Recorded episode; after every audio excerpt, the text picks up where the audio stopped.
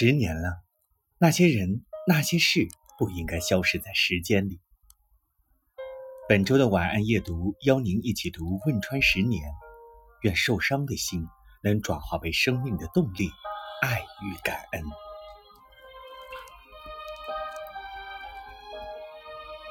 那些死者籍籍无名，那些生者仍在深渊。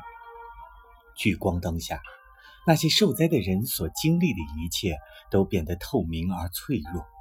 他们感受到了爱如潮水一般的涌来，却无法适应潮水退却之后的孤寂。在延绵不绝的时间洪流里，十年弹指一挥间，地震带来的灾难已经被报刊、电视、网络反复折射。信息洪流涌过之后，那些曾经震撼人心的感动被渐渐遗忘，那些可歌可泣的勇气渐至悄无声息。